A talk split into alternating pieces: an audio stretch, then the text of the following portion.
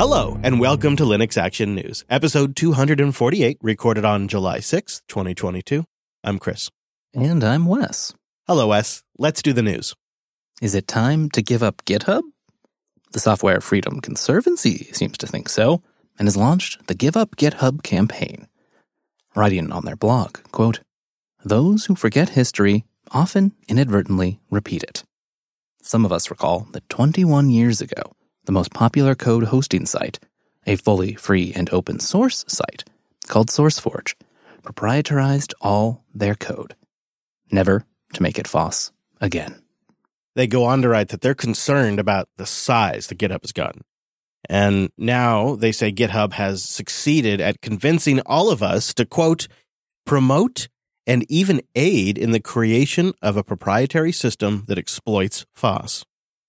They go on to say, quote, GitHub profits primarily from those who wish to use GitHub tools for in house proprietary software development. Yet GitHub comes out again and again, seeming like a good actor, because they point to their largesse in providing services to so many FOSS endeavors. But we've learned from the many gratis offerings in big tech if you aren't the customer, you're the product. I mean, they're really coming in hot. They're uh, they're really using everything they've got full spread here, and they say that FOSS developers have been for too long the proverbial frog that is slowly boiling in the water, and they acknowledge that giving up GitHub will require work and sacrifice, but a strong stance must be taken. As such, the Conservancy is ending all of their uses of GitHub, they write, and they've also announced a long term plan to assist FOSS projects to migrate away from GitHub. The Conservancy has also set up giveupgithub.org, and the number one reason they list on that page is Copilot being a for profit product. Uh huh. And this seems to be the crux of what currently has them upset, sort of the straw that broke the FOSS lovers back here. You see, the core concern being that GitHub used copyleft licensed software to train Copilot and is now reselling derived code from that. And many of these free software licenses specifically have provisions for derived works. And this is an issue that we've been tracking really closely on recent episodes of Coder Radio. There are also an additional five reasons listed on the site that range from Microsoft's contract work with ICE, general concerns of SourceForge style failures, and ultimately, GitHub's ownership by Microsoft. I mean, it's hard to disagree with almost all their points. And even the ones I kind of disagree with, I can understand where they're coming from on this. So I want to make that clear. But yet, still, I can't help but feel like this is just yelling into the wind. It just gives me strong free software foundation vibes here. A relatively, in comparison, small organization going up against a practically unstoppable market adoption wave being led by one of the true gorillas in the tech industry. And I'm not trying to sound like a nihilist here, but I just fear this approach is just never going to move the needle. Yeah, I mean, it's hard to disagree that it, this blog post, this campaign, it's not going to destroy GitHub, right? I, I don't think any of us really expect that. But at the same time, I mean, I think it's important to think about, and I would be disappointed if the Conservancy wasn't saying these things because even if, you know, even if it's not going to change the behavior like we might hope, I think it's still valuable to be said because it's worth reflecting on what we get from GitHub, which it's very valuable. I mean, it's it's done a lot of good for open source and FOSS projects. It's been a point of collaboration. It's provided free resources to folks making software for the world. But there's also been a lot of disappointments. I think, especially with some of the the Copilot issues lately, the lack of response from Microsoft or GitHub, or seeming any willingness or interest in engaging with the community's concerns here. And then you compare that to some of the behavior from, say, Amazon or others in the space, which we may not love, definitely, but seem to at least be doing a better job here. It's worth having high standards considering how much influence and money GitHub and Microsoft have. And at the end of the day, it, a lot of the stuff we rely on is backed by Git. And so even if we may not want to consider moving, we at least still have the option. Well, we've been saying it for years now. For RISC-V to really take off with the consumer, it's going to need some developers. And to reach that average developer, we're going to need a compelling system. Maybe even a RISC-V based laptop. Something that lets a developer build and test RISC-V apps at home and then ship them wherever they might need to go. Well, a form is now opened up where you can register your interest in the Roma laptop, which is being called the industry's first native RISC-V development laptop, which is going to be built in Shenzhen, China by two companies, Deep Computing and Xcalibyte. As for the specs, at least at this stage, the Roma laptop will come with a quad-core RISC-V processor, a GPU and NPU accelerator for video and AI workloads, up to 16 gigs of LPDDR4 or LPDDR4X memory, and up to 256 gigs of storage. The estimated shipping date is sometime in September. However, that's assuming the laptop CPUs become available in time. I'm going to admit there's some uh, red flaggies here already. Number one, um, kind of shooting for a September shipping date when you don't even know when the CPUs are going to be quite finished. Red flag-ish when it comes to this kind of stuff. Um, also calling what essentially seems to be a form that gets you on a mailing list a pre-order. Red flag-ish. But what is a solid red flag on the field for me is they've had to like work in a whole NFT angle to this laptop. And not only does that feel unnecessary, but it seems to me like it taints something that was pretty critical to the adoption of RISC-V in the overall ecosystem. And they write in their press release announcing the pre-orders, quote, a Web3 friendly platform with NFT creation and publication plus integrated MetaMask style wallet. Roma will create even more integrated experiences with future AR glasses and AI speakers operating entirely on RISC-V software and powered by RISC-V. Well, uh, whatever else that is, it's definitely a lot of buzzwords. Deep Computing and Xcalibyte are even trying to entice people to pre order Roma by offering the first 100 buyers a, quote, unique NFT to mark the birth of the world's first RISC-V laptop. Also, those lucky 100 get their name or company's name engraved into their laptop. I know, I know, there are some red flags, I agree, but uh, we've been following RISC-V for a while now, so I I had to put my quote unquote pre order in. Now, all I got was an email back saying, Thank you for your interest. We'll be in touch to talk more about specifics. We'll see what happens. Well, that's okay. That's kind of fun. I'm glad you did that so we can follow it. Um, I hope you get your NFT. Right? uh, okay. I mean, the engraving name part, though, that actually sounds kind of cool. I got to admit that that's appealing. If only they could work in some sort of token to this whole thing, some sort of token that you get and then you stake for, for equity in the RISC-V laptop.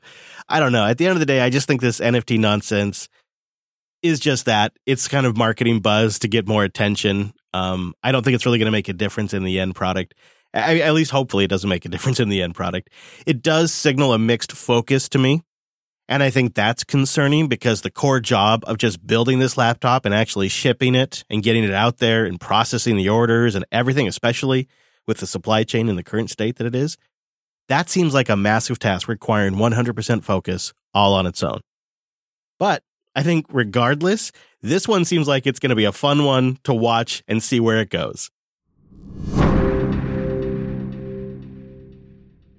Well, if you're looking for a sure bet, System 76 has announced their most recent update to the Lemur Pro with a 12th gen Intel CPU that continues to support the coreboot firmware. It's great to see that coreboot support survive multiple updates. Uh, I think that's why this caught our attention this week is just to kind of acknowledge that's that is actually reaching an accomplishment there. And this Lemur Pro features a 14.1 inch 1080p display, it can go up to 40 gigabytes of DDR4 RAM. It has dual M.2 SSD support, Wi Fi 6, and a 73 watt hour battery that System 76 is advertising 14 hours of battery life with. Pricing starts out at 1149 USD. More details on this shiny new Alder Lake laptop can be found at system76.com.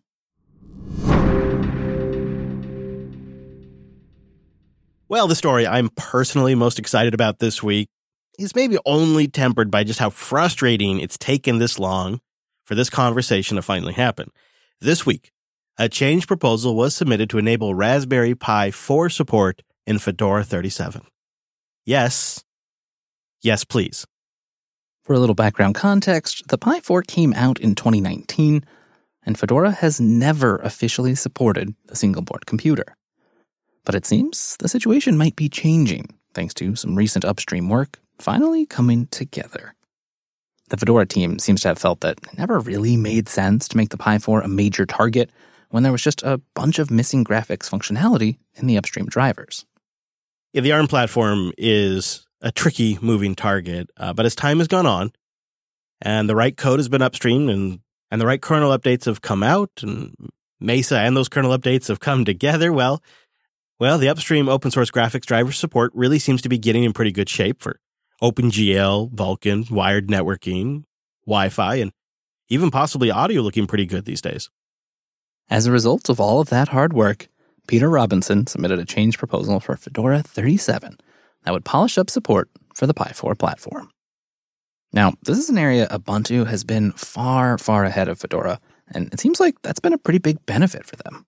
Yeah, I saw when we worked in the training area of tech, you saw lots of uh, clusters of Raspberry Pis for Kubernetes training and experimenting with with different architectures. And of course, I've seen them in schools a lot. It has helped define the Ubuntu Mate distribution. It's helped contribute to considerable market share for Ubuntu Mate, which just had a new release this week for the Raspberry Pi.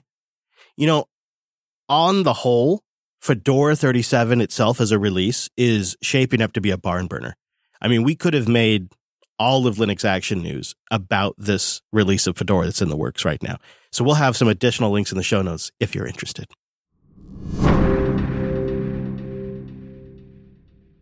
Many in the Linux community were surprised this week when it became public that Lennart Poettering quietly left Red Hat earlier this year. Lennart has made enormous contributions to the Linux ecosystem over the past decade or so while being employed by Red Hat, particularly with his work on Pulse Audio and, of course, Systemd. To put it simply, Lennart has been instrumental to what we now know as the modern day Linux desktop. He departed Red Hat for Microsoft and seems to be continuing his work on Systemd, with commits made in just the last few days. We'll follow up with any more details as we have them. And for you job seekers out there, Michael Larabel over at Phoronix notes that Microsoft's careers page currently has over 600 open jobs that mention Linux. linode.com slash LAN. Go there to support the show and get $100 in 60 day credit on a new account. Linode is the Linux Geeks Cloud with 11 data centers worldwide, and they've been hard at this for nearly 19 years, making the absolute best experience to run applications on Linux. And they are so fast. They are, I was just having a chat in the Matrix chat room today. Uh, people have been testing infrastructure for video hosting, and they tried the major hyperscalers and they tried Linode and Linode is just screaming fast. And I think part of it is because they are their own ISP and they support things like NVMe disks if you want super fast IOPS. They've got AMD EPYC processors if you want to go that route. And they're always adding new features. They've really learned to just keep improving over those 19 years. I mean, it's just dang impressive. Like they just rolled out Kali Linux now. Linode now has support for Kali Linux as a one click install from their, what they call their application marketplace. It's pretty slick. And as you probably already know, this is an excellent distribution that you can use for penetration testing, ethical hacking, network security assessments, check your own cloud infrastructure. There was a period of time where I was looking at deploying something like a hosted Kali setup so that way we could do penetration testing on my clients' networks. To be able to, to test your own network from the outside from a super fast provider so you can really get through these tests quick and to have it be on a blessed install by them, it's a game changer. And Linode, they're the only alternative platform out there that offers anything like this. They'll let you test your production environments, make sure things are working. And then, of course, when you're done, you keep the system or you destroy it. I love that kind of flexibility. It's a great way to do testing too when you're starting a new project. They also have the best customer support in the business, super fast rigs, a dashboard that's super simple, an API that's well documented, and has tons of libraries ready to go. There's so many great reasons, but put it over the top. Go get that $100 in credit and support the show. Linode.com slash LAN. And a big thank you and a welcome aboard to Kolide. Kolide.com slash LAN. Kolide is endpoint security solutions that use the most powerful untapped resource in IT end users. When you're trying to achieve security goals, whether for a third party audit or your own compliance standards, the conventional wisdom is to treat every device like Fort Knox. Old school device management tools like MDMs force disruptive agents onto employees' devices that slow performance and treat privacy as an afterthought. Truly one of the things I hated most about having a work provided machine. That's the old way of doing things. And honestly, I think it makes users hostile towards IT. Well, Kolide does things differently. Instead of forcing changes on users, Kolide sends them security recommendations via Slack. Kolide will automatically notify your team when their devices are insecure and give them step by step instructions on how to solve the problem. By reaching out to employees via a friendly Slack DM and educating them about company policies, Kolide can help you build a culture in which everyone contributes to security because everyone understands how and why to do it. For IT admins, Kolide provides a single dashboard that lets you monitor the security of your entire fleet, whether you're running a Mac, Windows, or yeah, Linux. You can see at a glance which employees have their disks encrypted, who has an up to date OS, who has a password manager installed. It makes it easy to prove compliance to your auditors, customers, and leadership. So that's Kolide. It's user centered, cross platform endpoint security for teams that slack. You can meet your compliance goals by putting users first. Visit kolide.com slash LAN to find out how. You follow that link, kolide.com slash LAN. They're going to hook you up with a goodie bag too, including free t-shirt just for activating that free trial. I love me a free t-shirt. So that's Kolide, K-O-L-I-D-E dot com slash LAN. One of the many changes in Ubuntu 2204 that we were excited about was the enabling of systemd OOMD. However, it now appears that this rollout has been causing a few problems. Yeah, the goal of systemd OOMD is to monitor your system's memory, swap, and the pressure stall information from the kernel and attempt to take corrective action in user space before the much simpler and sometimes destructive system busting out of memory handling in the Linux kernel itself has to kick in. That can be pretty brutal.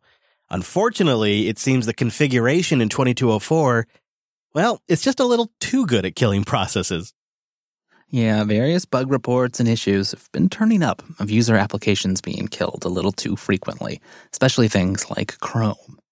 And to make matters worse, it appears that these terminations are happening without much notice to the user, so they're not even aware that their system is under memory pressure in the first place. And I'm not really clear on how much of a facility there is to actually notify the user. Um, but as you can imagine, all of this has led to discussions in the Ubuntu community around the best path forward to address this issue without totally losing the benefits of systemd OOMD. Some of the options they considered is just, you know, adjusting the default swap setup on the system or altering some of the systemd OOMD tunables that are available, or as you might expect, they've even considered just disabling it entirely. The developers have also identified some longer term plans that should help improve the systemd OOMD experience on the desktop. One of those ideas is to make use of the Managed OOM Preference option that's available in systemd service files. When this option is set to the value avoid, well, systemd OOMD will try to avoid killing that process and only terminate it if there are no other viable candidates that could be killed instead. Now, the hangup here is that in its current form, the managed OOM preference is only honored for C groups and processes owned by root, which isn't often the case for many applications and services that we use on the desktop. Yeah, and of course, it's the desktop realm where this is an issue right now. Now, a canonical developer has opened up a early pull request upstream to systemd to make this work for all users in all C groups. But while that will be good work, it's going to be a while before that trickles downstream to end users. And there's users of 2204 today that are having this problem. So for now, a bunch of developers have opted to simply tweak the configuration of systemd OOMD via an update to no longer kill processes based on swap usage.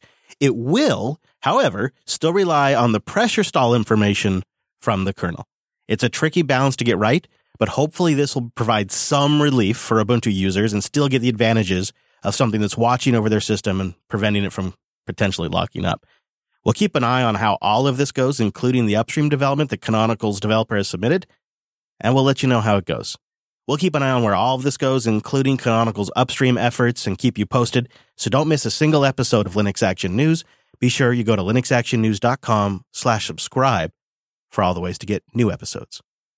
And linuxactionnews.com slash contact for ways to keep in touch. We have a lot of projects going on here at Jupiter Broadcasting this summer, and we've been chatting with some developers that are taking podcasting to the next level. Don't miss office hours at officehours.hair. As for us, don't worry, we'll be back next week with our take on the latest Linux and open source news. Thanks for joining us. That's all the news for this week.